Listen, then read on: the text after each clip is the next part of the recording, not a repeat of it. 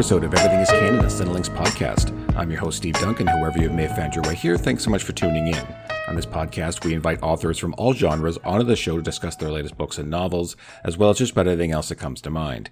If you want to reach me, there are several ways to do so, but the best way is to email me at steve at cinelinx.com, or you can always find me on Twitter at stevedunk5 or at everythingcanon. Today in the show, I'm talking to Ayana Gray all about her debut novel, Beasts of Prey, which is described as, in this much anticipated series opener, fate binds two black teenagers together as they strike a dangerous alliance to hunt down the ancient creature menacing their home and discover much more than they bargained for. You've heard a lot about Beasts of Prey, I'm sure. It's been one of those must reads for a long time now. And with the recent Netflix pickup announcement, the hype only gets more voracious. Well, folks, I'm here to tell you that this thing is legit, as Beasts of Prey is a magnificent debut by Ayana. Bursting with creativity and a wonderful use of language, this book, the first in a trilogy, will lure you in with its magical properties, not so furtive messaging, and impeccable use of language, but it's the characters you'll fall in love with most of all. We talk about the hype surrounding this book, our shared love of animals and their preservation, her very consequential time in Ghana, Beasts of Prey, of course, and much, much more. While this is a spoiler free discussion, the odd minor detail may slip out, so if you haven't read the book and don't wish to be spoiled at all, better stop listening now, but definitely double back once you've had a chance to read it. Hi, everyone. Welcome to the show. As always, around these parts, we encourage supporting authors and stories that affirm the lives of people other than ourselves. Each time we either engage in a conversation, whether it be online or face to face, if we ever do that, or each time we participate in the market with our purchasing choices.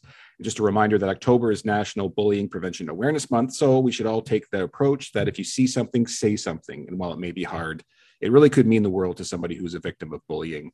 And this should be done all year long, of course, not just because the Gregorian calendar says so. Okay. Ayana Gray is lover of all things monsters and magic. Originally from Atlanta, she now lives in sunny Florida, where she writes fantastical stories, follows Formula and racing, and worries over her adopted baby rhino Apollo, something I am most definitely going to ask about. She's here today to talk about her debut novel, Beasts of Prey, which is described as in this much anticipated series opener, fate binds two black teenagers together as they strike a dangerous alliance to hunt down the ancient creature menacing their home and discover much more than they bargained for. Um, that is uh, it's apt summary, but it's it's kind of the understatement of the year. There's a lot more going on than that. Please welcome to the show, Ayana Gray. Hi, Ayana. Hi. Thank you so much. We were just talking about sort of this whirlwind of yours. Um, uh, listen, if the early reactions are any indication, you might have to write two more of these things. Oh, I, I, I of course, I'm joking. To. Yes, I, I definitely have it is a trilogy. Yes, we know that. Um, uh, did it start out that way? Um, you know what? The advice, and it's so funny because there's so much bad advice on the internet, but a bit of yes. advice that I saw a lot when it comes to writing is never try to plan out a series when you're if you want to go the traditional publishing route. Right. Because um, when you say, Hi, I'm this unheard of author and I've got three books, they're like, Oh, you know, um, so I, I actually tried originally to say, okay, how tight can I make this? Can I make this a standalone? And my literary agent um, read and he was like, I think you're doing a lot here. And I actually think this needs to be probably more than one book. Mm. And it was, it was kind of cool because as soon as he said it, I felt like, wow, someone, it's weird, but I felt like someone's allowing me to think bigger. Um, and I'd never even let myself do it. And so once he said it, I was like, you know what? Yeah, there's more here. Um, and then it got bigger and bigger. Um, and we figured out um, a trilogy was probably the best way to contain it it's it's uh, th- trilogies are rare buys these days. Um, you see a lot of duologies, of course, um, but you know publishers just aren't seem hesitant to invest in, like you said, sort of a, a known property um, on a three book deal. Because if people don't like the first book, man, there, it's going to be a long few years, isn't it? So, um, obviously, people must have been pretty fucking stoked about this pitch, and and you you were a product of DV Pit too, right? So, um, it, people must have been really just stoked on on the way you sold this book because yeah three trilogy books aren't aren't the norm right? They're they're very rare these days. So rare yeah. yeah it's good for you. I was just talking uh, before actually we get to anything i do want to mention i know you're in florida now um, and you left atlanta. I don't think florida caught any of ida other than gas prices but um did I don't think so, right? Did the West Coast, did the Gulf side of Florida catch any or? Well, I'm going to throw a loop at you because Uh-oh. I actually, I actually just moved away from Florida. oh, okay. So I'm actually in Little Rock, Arkansas right now. It's okay. not my hometown, but it's it's where I went to high school and I went to college at the University of Arkansas. Um, I wanted to be a little closer to my parents. Okay. Um, just at this stage in my life. So I moved sure. to Arkansas.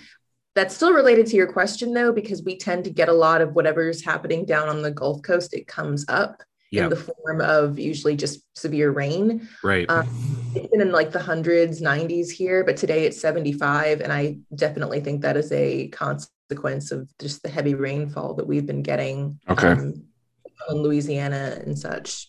Yeah, Arkansas is normally like tornadoes are usually your thing, aren't they? Um, uh, so, but anyways, but it, it's died out enough that you're not concerned, I assume. Then no, usually our time for concern is tornado season, like right. around uh, early spring, but okay. we're through that. So right, okay, okay, that's good. I wasn't okay. I wasn't sure. Uh, I know sort of the Gulf side of Florida was kind of on the just just on the outskirt, and I wasn't sure. But uh, okay, so you're not even in Florida anymore. You're in Razorback country. That's good. Um, uh, yeah, you're definitely going to see a gas price increase, but ho- hopefully that's it for now. Mm-hmm. Um, so Apollo, who the hell's Apollo? Apollo. Apollo is a baby rhino. I like to um, be a bit silly and call him my baby rhino. He's yeah. not mine, but um, so uh, you'll probably notice a theme. I love, love, love animals. Yep. I credit um, not only Steve Irwin, but definitely Steve Irwin. You know, as a kid, really got me into conservation, um, and he had such a passion for it that we felt was really contagious. And so, mm. I've always loved animals. Um, and a few years ago, I discovered this organization called the Sheldrick Wildlife Trust, and they're based in Kenya. And what they do is they um, they rescue and help look after the orphaned orphaned baby elephants, but um, also other orphaned um, animals whose parents have been poached, mm-hmm. uh, which is very near and dear to my heart. And they do. And then what they do is they also um, when they after they've raised them you know what they have a reintegration program. So the goal is to get them back out into the wild out into the reserves where they're safe.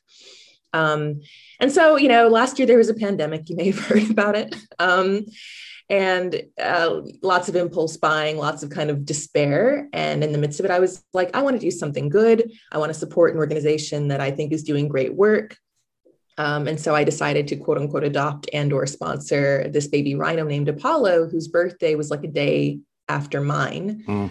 Um, and it's so they, in addition to just doing good work, they really do a lot of great care, um, really detailed. Like I get um, a monthly report about how he's doing, mm-hmm. uh, and it's you can just tell whoever's writing it, um, they really know him. They look after him. They talk about like what his day looks like.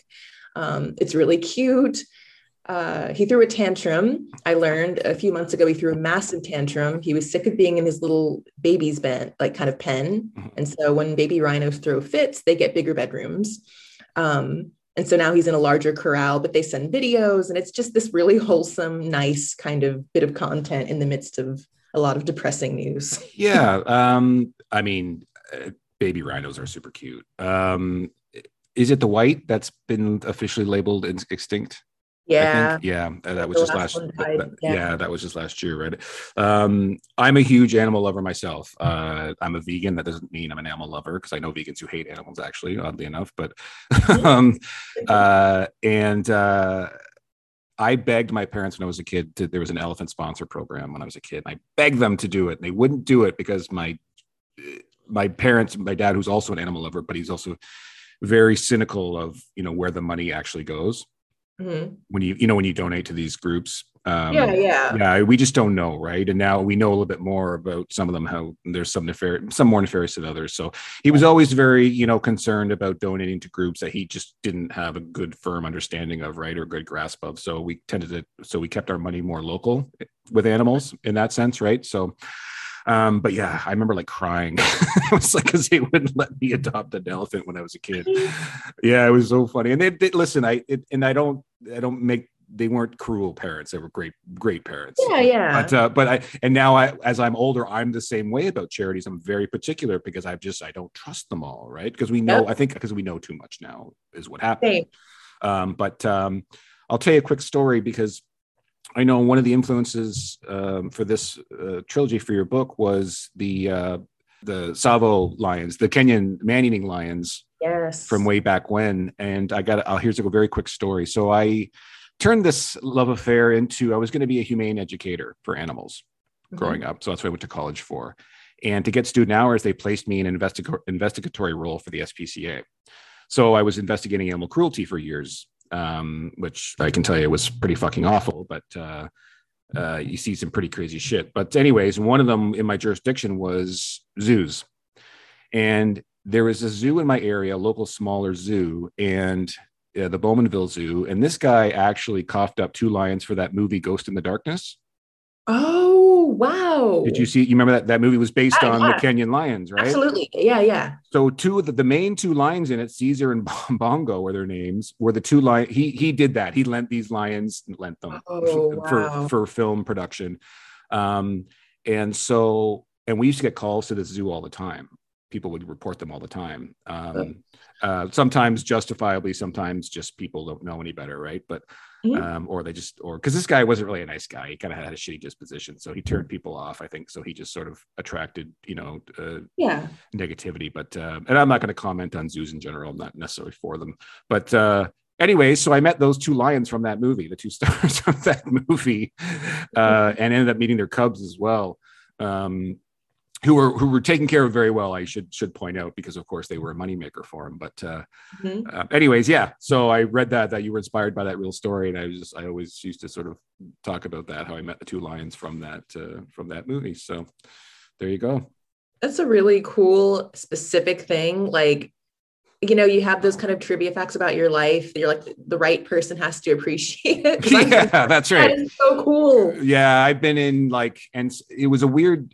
I that job really fucked me up, like just because the awful shit I saw. But uh, Yeah, um, and it conflicted with my veganism because the law isn't like just provides the bare minimum, basically, right? Like it's I left a lot of situations where I would have loved to have done something, but they were obeying the law technically. But anyways, but I got in behind, you know, I was behind the curtain. That I had any circus in town, any zoos I was responsible for, so I was constantly around these like large, gigantic animals that I only dreamed about meeting when I was a kid, right? So, you know, talking about sponsoring an elephant, I've been around and next to huge, massive bulls. you know what I mean? And it was quite a quite a thing. But anyways, um, I'm glad I came on your show. We're talking about me. So, Good Morning America. How crazy was that? Um, really, it was surreal, and you know, I'm learning lots about TV and film, that industry, and how everything is. Um, it's all lightning speed. Like something could be going, and then it's not going, and then it's going, and or not going, and then it suddenly is. And so, um, uh, they contacted me via Instagram because one of my TikTok videos of all things had, had gone somewhat viral. And they were like, we might have you on the show. And I was like, okay.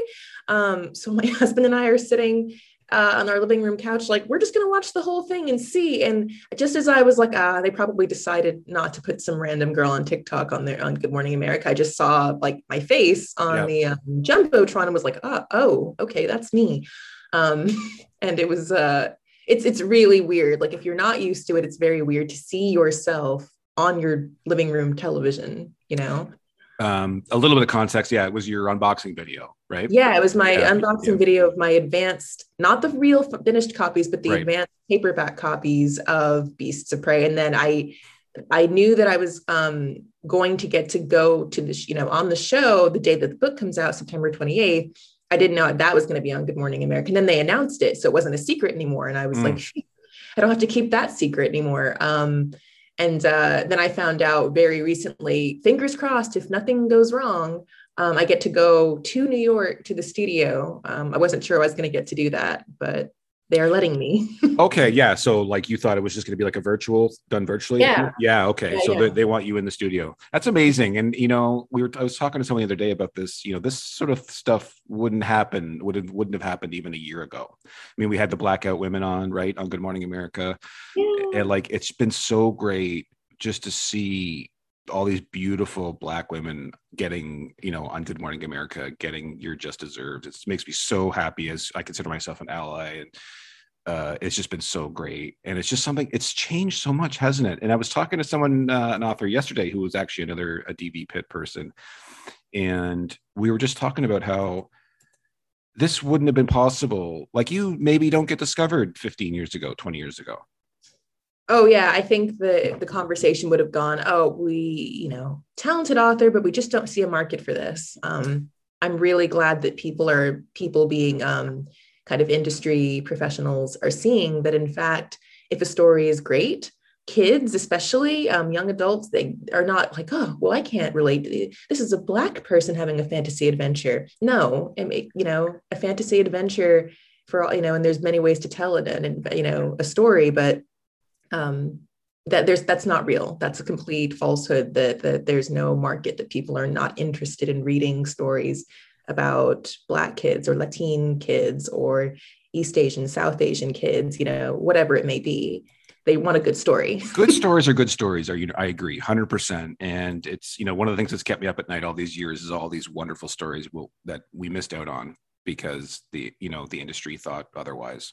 You know what I mean? So that's the kind of stuff that depresses me. but uh, um, this idea of, of you know pitch wars, DV Pit, and everything is such an amazing thing. And you do such you know your website. I was looking at it is really all about paying it forward as well. It looks like you know giving you know you were you were given this amazing opportunity. You took advantage of it. You worked hard. Here you are. You're about to be you know a massively successful author knock on wood and uh, and it already looks like you know just look on your website just the aesthetic of it is you know a lot of it looks like you're just ready to pay it forward yeah i, I think it's incredibly important um yeah. just because it because someone did it for me you know and right. I, am sp- spiritual enough or you know to really i believe in karma what you mm-hmm. put in what you get out and you shouldn't do it just for that reason but there were there were and there are authors who are well established you have no business no reason to be helping me to take my calls and, and give me advice but they do it. Mm-hmm. and, they, and when I, I thank them they're like look someone did this for me. Um, and so and they were like and you need to do it when it's your turn. And someone calls you up or someone says hey i'm totally lost. What do i do that's your chance. That's how you thank me by doing it for somebody else. So also as a, as a woman of color too as a person of color um, there are extra barriers. That's just the reality. There are trade secrets and things right. that are commonplace among different groups that just you know if we don't share them if we don't tell someone else hey this is what you need to know that information is is buried and that's it creates yet another barrier. So um, i'm all for transparency trying to lift as we climb yeah, and that's been a big part of the last few years, especially with marginalized authors, right? And and you know, I also blog for we need we need diverse books, and so my sort of my pseudo boss, Queen Dan- Dhonielle Clayton, has been fighting this fight, and still doesn't get enough credit, in my opinion. Um, he does you know, not. Um, is just and you know constantly says echoes what you just said.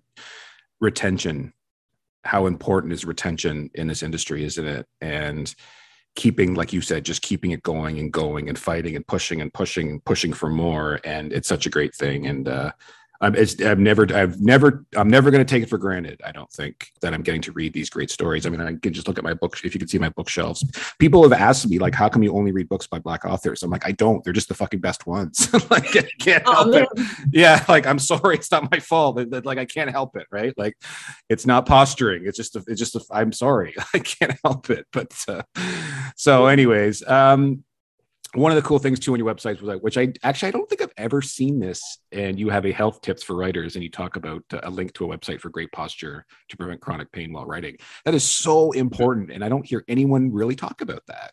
Um, yeah, I'm currently in some pain. Um, okay. Because uh, talking just, to me, it's no, no, no, no, no, no, no, no, It's been that bad, yeah. No, yeah, yeah. No, but it, it, it is real. Like not yeah. only being, being an author, I I joke and I've had some friends laugh at me because you don't realize how much time you spend at a computer not writing that's right. answering so like answering emails being on zoom calls and it sounds it's still weird because i'm i'm not complaining. Like this is the coolest job ever. Yeah. um don't think about that stuff. And so i've made it a point for example every evening i, my, I take my dog out for a walk just to ensure that i get some fresh air and that i move because it's pretty sedentary. Um and people develop chronic pain. I know people who have chronic pain um, because of, of, of, this lifestyle, because of the writing. You're on deadline and you sit at a table or sit at a desk for eight hours, um, you know, and you don't realize what you're doing to your body. So buying really good furniture, learning how to sit properly, making yourself take breaks, like that's all part of the like the um, my husband would say occupational hazard, occupational safety. Yeah. Um, what you're doing. Um, how is Dolly, by the way? Ah, Dolly's good. Thank you. Dolly is, um, She's cute. She's super cute. Yeah. She's very cute. She's my golden doodle. Um, she is just a few feet away from me, nibbling on a one of those little donut, plastic donut things. She's she's just about done teething, but she's a seven month old puppy, and so Okay. still is a little bitey. Like I still must put Yep. my mouth on things to discover them. Um, but she's she's doing pretty well. Thank Good. you for asking. Yes, of course. Well, I love talking to. Uh, there's so many uh, cat authors. It's when I get a dog author on, like I like to ask about it. Um, um, it just sort of like real to backtrack there. Yeah. So if you were like, if you were working for a bigger company that actually gave a shit about you, yeah, you would have like an ergonomic assessment at your desk. Yep. You, you would have mandatory breaks. They'd bring someone in to set your chair up for you. You'd have wrist things and angles and for your keyboard and how high you're like they would have all this stuff in place for you because ergonomic injuries like in in most businesses it's, it's like 80% of the injuries or something so Yeah. yeah. it is it is very very important especially for your wrists too all the typing and everything too right like it's so important so Mhm. yeah it's not something i see talked about ever really like i'm trying to just now i'm trying to think the last time i heard someone mention it or bring it up i don't think i've ever heard someone bring it up I know at least two authors who literally have had to go to the doctor. Ah, three, three who've had to go to the doctor over wrist stuff. So, Right.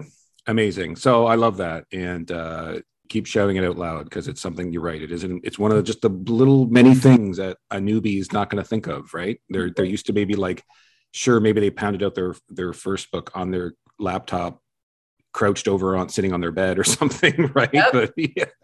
Yeah. so yeah it's just something we don't think about. So yeah very cool. And i love that. I love love i'm with you 100% paying it forward just to do it just to do it right for no other reason. So um all right. So a big part of this uh trilogy beast of prey w- ghana had like cannot be understated how much you your time in ghana influenced this story Yeah. Tell, tell me about that. And it- not necessarily just because of the story, but just being there, immersed in the culture, learning about it, and like the emotion of it, just being there. It just sounds sounded like, of course, an inspirational journey, but not Yeah. just not not just because it gave you this story, but just it sounds like it just the effect it had on you as a human, as a person. Oh yeah, uh, because I went I went in 2014 and I absolutely did not go like I'm going to get a story out of this. Right, Um, right. Uh, so I have two degrees. One is in political science. The other is in African and African American studies. And part of that degree, um, what they offered was a chance to study abroad. And so we took we did coursework and then we went. Um, and I think in most study abroad experiences, you have a sister school, right, where you partner with the school and you stay on that campus the whole time. And then they send students to America.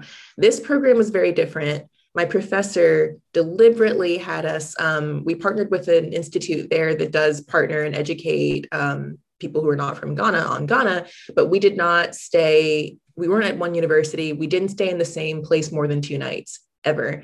And we were there for a month. We flew into the capital, Accra, stayed in a hotel, and then the next day we were, we were on a bus headed up north.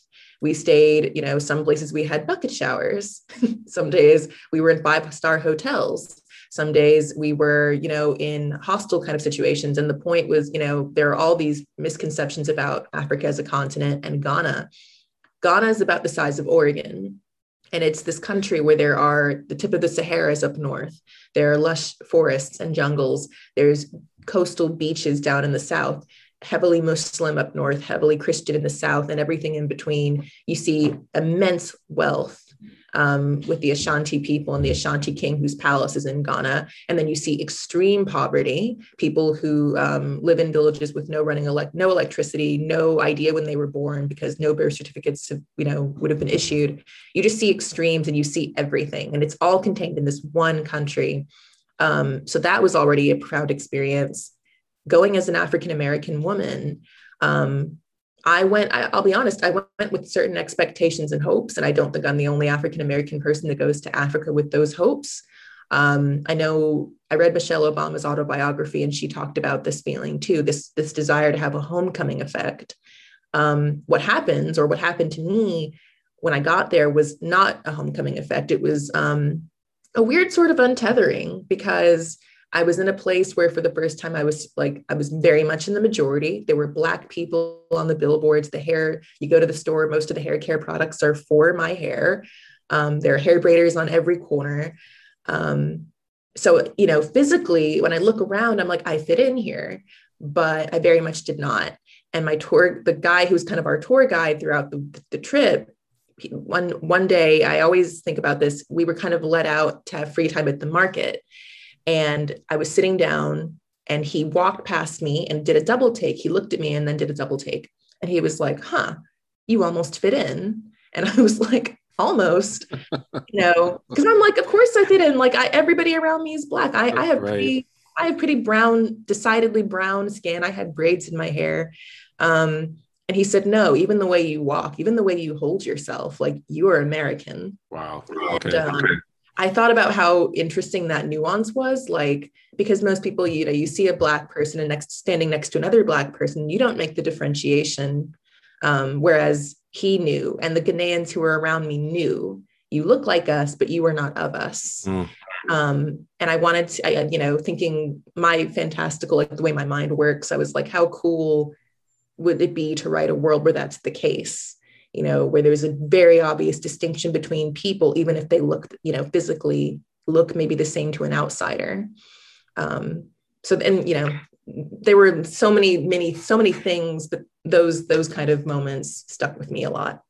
It's a real Western sort of like a chauvinistic idea, isn't it? That and not for you specifically, I mean, just and really more it's white people that think this that like, you know, the world is all just one thing, you know, in, in the sense that, uh, you know, they don't seem to understand that the differences, even the subtleties between different people and cultures and races. Mm-hmm. And, and of course, they weaponize that and have done all the horrible shit they've done. And none of this was made more true, sort of back, you know, in just after uh, in America when they started sending black people. They made they made up this place called Liberia and started sending black people there mm-hmm. who and you know after they were you know quote unquote freed freed men and women. And they're like we're not from africa. Yep. Right? Like we've never been to africa. That's not our home.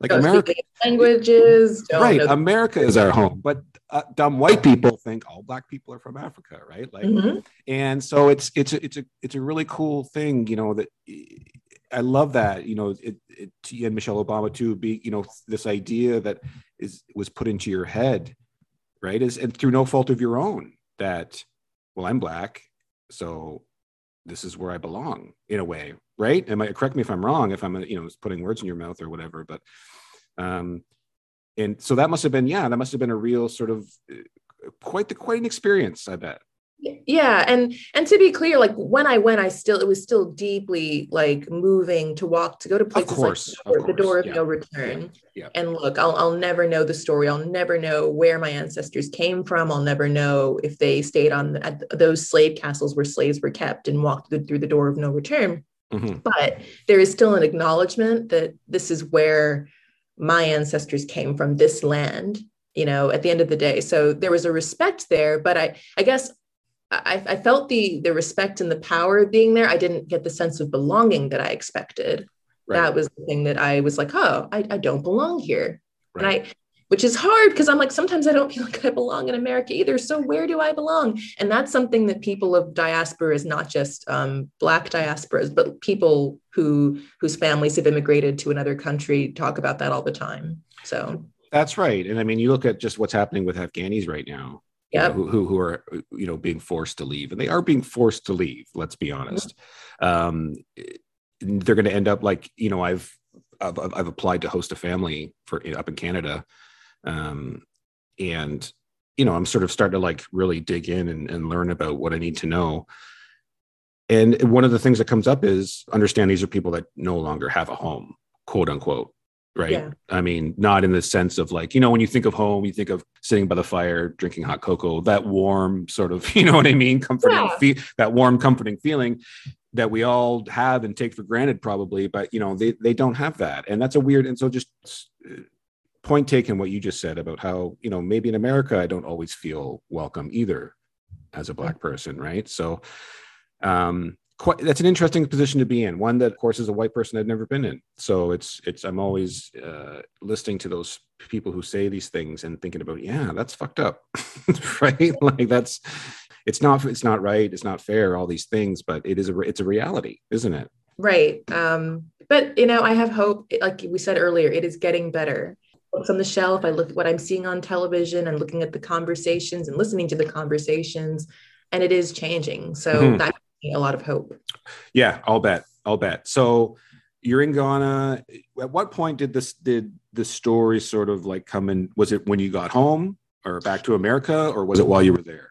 Yeah, so that was in 20 summer 2014. I graduated May 2015. So um, it was almost a year later, but it stayed, you know, it was in my in my head and I graduated. I had gone into college with the aim to be a lawyer because why not? And um, by the time I had gotten through college, I was very disillusioned with the US justice system for a number of reasons and mm-hmm. decided I don't want to be a lawyer. Um, which was good that I discovered that before I did the LSAT and decided to try law school. But um, it left me with a okay, what do I do now? All my friends, because I I a lot of my friends are very high achieving people. So you know going to med school going to travel the world going to uh, you know get, getting their phds and i'm like what do i do?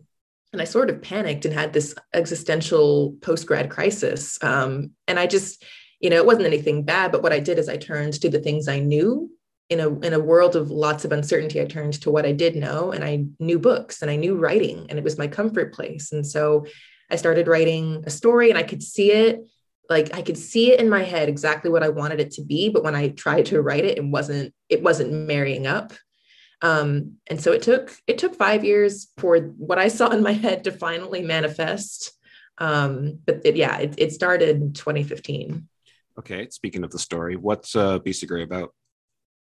Um, so it is as a young adult fantasy novel. I call it a Pan African inspired young adult fantasy novel, and it follows two Black teens who have to form a pretty tentative alliance and enter a magical jungle to hunt down a monster that has been menacing their city for nearly a century. And of course, adventure ensues the minute they step foot in the jungle.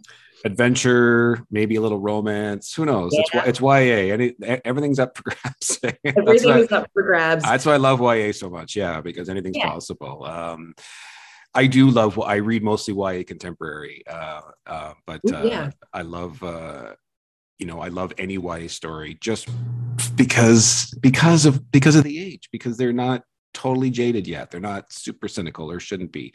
But it does point to this type of story brings to mind how teenagers are all there's different expectations from teenagers all over the world. Mm-hmm. Some are thrust into adulthood much sooner than they probably should be, but through no fault yeah. of their own, right? Just because of nature, nurture, environment, right? Mm-hmm. And so we've got these um, two kids here. Ekon, is it? It's is it Ekon? Yeah. Or, yeah okay, so I, that's good. I said it right. Um, and uh, is it Kofi or Coffee? Kofi, Kofi, like C, but with a K. okay, perfect. Yeah, that's fine. So we've got these two kids who are responsible for way too much, probably already, but it is what it is, right? That's that's the world in which they exist. So, um, you know, when you have a trilogy, it, it's always important that we like or at least appreciate the main characters. It's obvious they have to carry the story after all. And that's enough. There's enough pressure in one book to do that. But over three books, we really have to like these two characters. otherwise, otherwise, forget it, right? So tell me about these two because uh, personally, I fucking love them, and I'm like ride or die now. I'm I'm in. Oh yay! Yeah, yeah. No, I'm in. You people ask me all the time like about people on the show, if we're talking, it's because I I liked I at least liked it your book. Maybe and it, it could have loved it. I could have been obsessed over it for sure. I fucking love this book. I'm in. Like I'm in for the next give me the trilogy. I'm I'm good to go. Um, but part of that is because yes I I I am emotionally attached to these characters now. And even Adia too for sure. Let's not let's not leave out um, Adia. Is it Adia or Adia so I say Adia. Adia. Okay, perfect. Like it's the reader's books now. So however you say it in your head is how you say it in your head. And, no, you wrote it. So uh, Adia. Um, so talk to me about. So let's let's let's throw her in the mix too. Then. So talk about these three. You come up with this idea. You know, you know, you're a reader. You have to have pretty powerful characters, lead characters, because it's three books. Yeah, um, and there's there's pressure there because now I'm writing book, or I've written book two, and I'm revising book two, um, and. They're they're growing. They're you know they're changing as people. So mm-hmm. um, hopefully hopefully book two um, is as strong as book one. That's the, always the goal. Um, so we have we have yeah three povs three perspectives in the story. Kofi is one of the main characters and she is an indentured beast keeper she works at a magical zoo where mythological sort of creatures along with just common creatures are kept and she lives there with her mother. They are working to pay off of a debt um, that her father actually incurred, and her father is not around. Um, he passed away, so it adds it, salt to that wound. Um, she desperately wants to leave, um, and they are on the they are on the like the brink of being able to leave. And then, of course, um, the number one thing you do as a writer is you create a goal for a character and then you snatch it away. Right. So, That's um, right. Yeah. Yeah. Um, and so things do not go according to plan uh, for Kofi. And she realizes she has to find another way to find freedom for her mother and for her dear friend who's like a brother to her, who's also there. Um, she's very emotional, very impulsive, uh, pretty, you know, and this is like a lot of teenagers, unsure of herself, but has a pretty has an exterior that you know makes you think perhaps she is tougher than she is. Um, but it, but is deeply layered and is holding on to a lot especially anger. Mm-hmm. and i think i wanted her journey to be about acknowledging and letting go of that anger literally to in order to fully realize the power you have inside of yourself. That's uh, something i wish i'd known at 16 17 years old. Yes. um, yeah so she's one uh, her counter uh, is his name is Ekon. He's 17, and he uh, has also had a, a tough life. Not maybe not as tough as Kofi's in some ways. Um, so he lives with his brother at the Temple of Lkossa, um, and has kind of been an apprentice growing up. But he's ra- he's 17 now, so he's officially eligible to join the Sons of the Six, which is the elite warriorship um, that kind of looks after the city. They are deeply religious men um, but also amazing fighters. His older brother happens to be one of the best, no pressure. Um, and so he is on the brink of finally, uh, in his view, becoming a man, becoming respected, getting all the things he thinks are important in this society. Um, and uh, like I said, you take you take what someone wants and you build it up, and then you snatch it away. And so um, he has a series of unfortunate events happen, and he and Kofi's paths cross. And even though they don't really like each other, um, they end up having to need each other um, as they both realize they have to go into this very uh, this magical and forbidden jungle that borders the city in order to find the monster that's been killing people all this time. Um, yeah, they they they so there are a lot of differences between the two. One's right brained, one's left brained for sure. Yep. But they have similarities where it counts. Um, yep both had plans in life that have been disrupted severely. Yes. Um, both there's I won't say specifically, but there's families. Some are around, some aren't for different mm-hmm. reasons, but they're basically, you know, for lack of a better word, orphans. I mean, not in the sense that the parents are dead, but they're on their own, basically, right? They've had um, a lot on their shoulders from a very early age. They're left to fend for themselves, right? Yeah. Um, Ekon has a twitch, or mm-hmm you know, he's got a bit of, I'm going to just say, uh, I'll say OCD, but that's mm-hmm. again, lack of a better term. Um, talk about that a little bit. Cause that's, yeah. you know, yeah. Cause that just, just your approach to having a character with, with the, with the sort of disorder. Yeah. Um, mental health is not, I mean, it's getting better, but it's not something that I think is talked about in the Black community specifically right. nearly enough and um, i wanted to write a story where i at least i got to you know talk about it from my view and what i think of it um, and it's so it's interesting because i did not say in my head i'm going to write an ocd character right, i wrote right. a character who had dealt with immense trauma who was dealing with ptsd and as a result had you know some behavioral like you know ticks and there's a there's a, a technical word that's escaping me right now for what it is but basically um Ekon counts and he fixates on the number three. Yeah. When he's panicked, when he's stressed, he counts to three, one, two, three, one, two, three, one, two, three, um, as a way to calm, kind of calm himself. And, and, and there's a reason for it. You know, you find in the later in the story that there's a moment that actually um, started that happening. Um, but I wanted, you know, he was hardest to write for that reason um, because he's to me very, very layered. Um, but really between that and also between wanting to write a black boy who challenged this idea of, of toughness that we expect out of young black men and black boys. Um, i wanted to write somebody who who was struggling with that because it, you know to admit that you have um, you know challenges in mental health directly challenges the idea that you have to be physically and mentally strong in order to be a man. And so part of Ekon's journey is realizing that these things he thought that defined manhood have nothing to do with manhood um, or approval You're, from his family. So right, you're redefining a lot of gender roles in this book, uh, especially with Kofi too, right? Who's sort of redefining what the women of the time, what's expected from the women of the time, right? Yep. Um, so she's flying in the face of that as well. Um, you've got a really great thing here with this. It, it's it's I don't know if it's I guess it's kind of it's not really tropey, but um, yes, Ekon struggles and uh, you know there's always that nice moment when when a boy or girl meets a boy or girl and they have that a calming effect on them to the point where they've sort of and then they realize you know sometime later that they haven't been as tickish lately since meeting this person since meeting this person. And it, it's it's a wonder it's so it's a really i just really love the the messaging there with how therapeutic there's a great line in a book um, i can't remember what book it was from earlier this year where they're like the difference between having no friends and one friend is like from here to mars. Yeah. And how therapeutic that can be to somebody out there who's feeling alone or just even though because you can be surrounded by a fucking bunch of people and still feel alone. Absolutely. Or misunderstood mis- maybe misunderstood is the best way to put it. So i love that you put in that messaging in there and like not and i don't mean forget romance for a second just i mean just having somebody who maybe doesn't even understand, but it's just but it's just okay with it.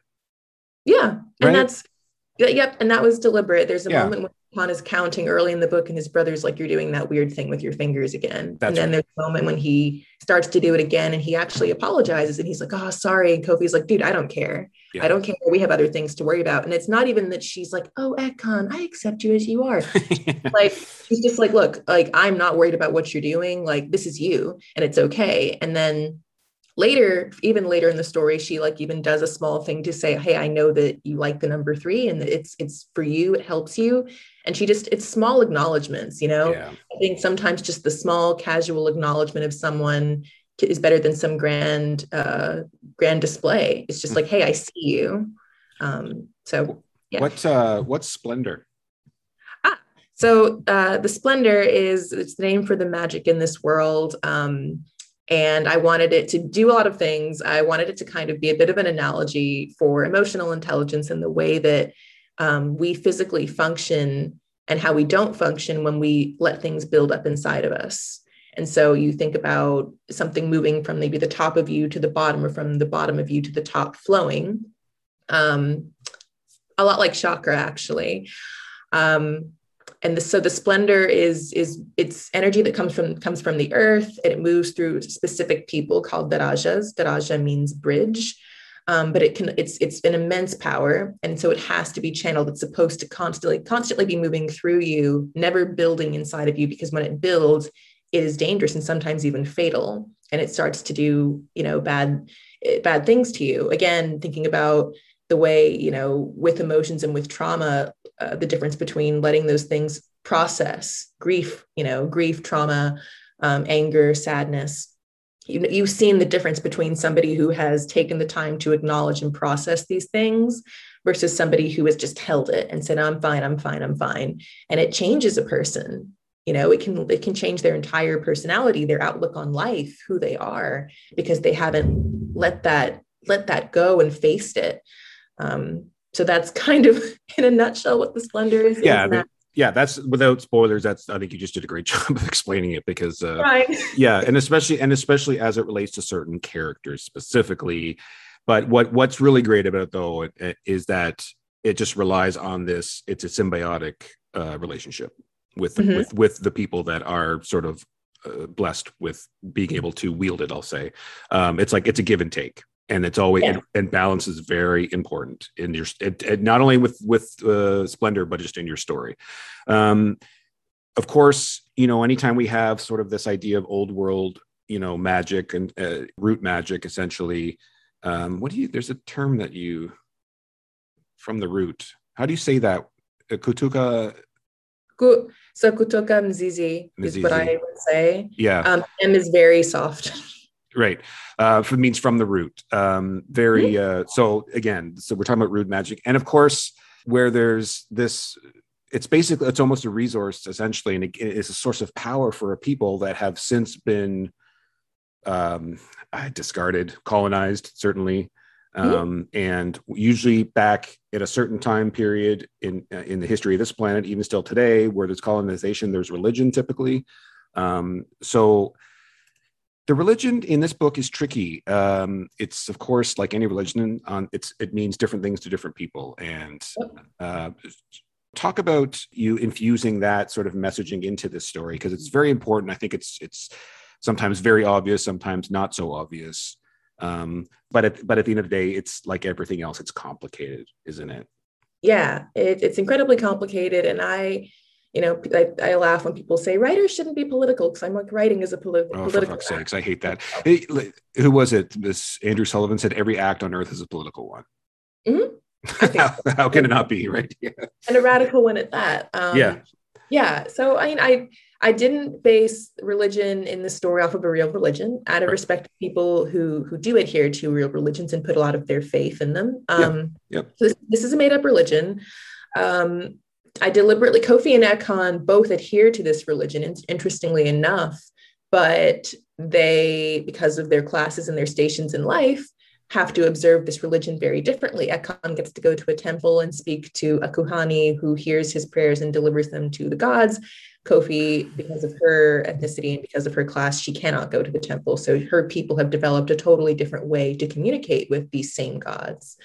Um, you know, I think what I want people to do when we talk about religion, and I say this as a woman who was, you know, raised a Christian woman and actually baptized, um, we should ask questions. We should Mhm. absolutely ask questions. And I think um, worshiping anything that does not allow you to ask questions should make you ask another question. yeah, that's I agree.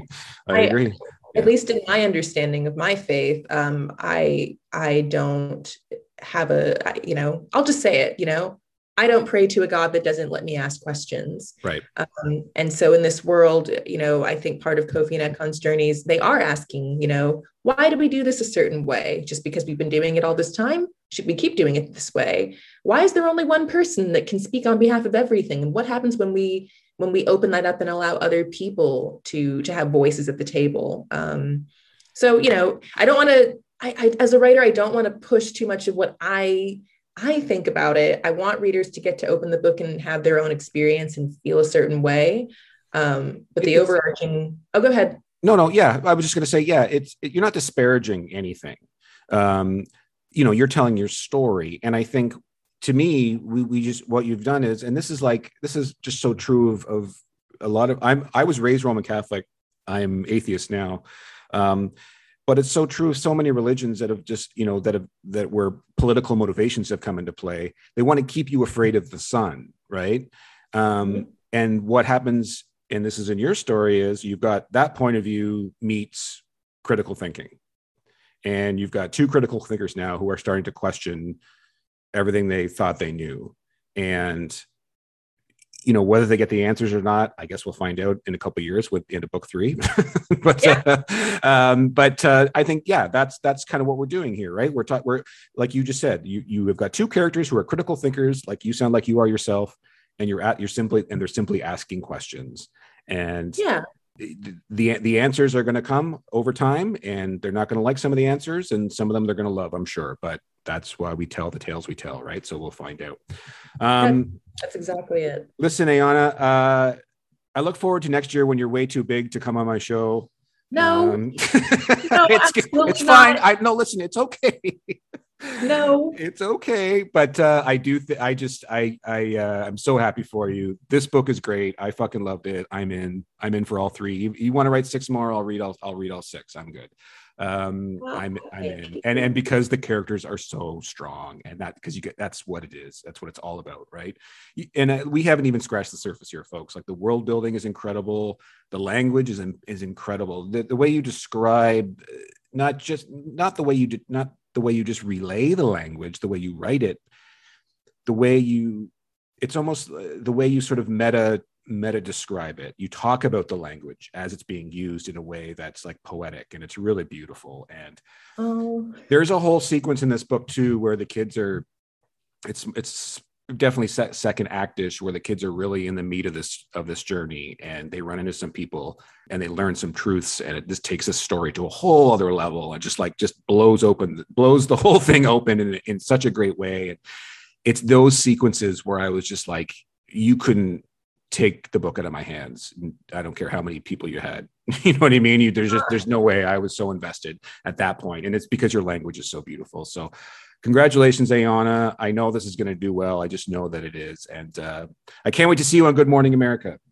Oh, thank you. I'll I'll say really quickly, like I'm at the stage, and it's not an uncommon thing, but I'm at the stage in this journey where like I can barely look at beasts of prey because I'm like, all I see are the flaws. Yeah. Well, yeah. Yeah. Thousand yep. things I want to do better. And so like to hear you say such kind things really means a lot right now. Cause I'm like, oh, I, I want to make it better, but I can't. Like it's it's truly 26 days. Like it's, it's done. She's done.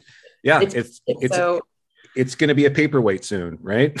Yeah. Someone's doorstop. well, that's I say this all the time. Art is process, right? Art isn't the book is a product. I can burn it, throw it away, I can do whatever I want with it. But what we can't take away is you writing this book and and shedding tears over it probably and time away from your family and and to tell this story. And that's why I love authors so much because I appreciate the craft so much. But uh, we didn't even talk about this great cover, but uh, it's wonderful and and immediately it's going to look so great on shelves. I can't wait to see it out in the wild. So, um, Ayana, I know you got to go. So I, I cannot thank you enough for taking the time to speak with me. I really appreciate it. Steve, it was, I mean, genuinely, it was so much fun. Like uh, a lot of uh, interviews and kind of talks tend to be more formal. So it was just really nice to just uh, talk to a person and, and kind of talk to a human, down, talk to a human and yeah. not where I'm going to say something wrong. Um, it, it was really a delight. Um, and I, we, I hope we get to catch up again. Like, you know, if I don't screw it all up.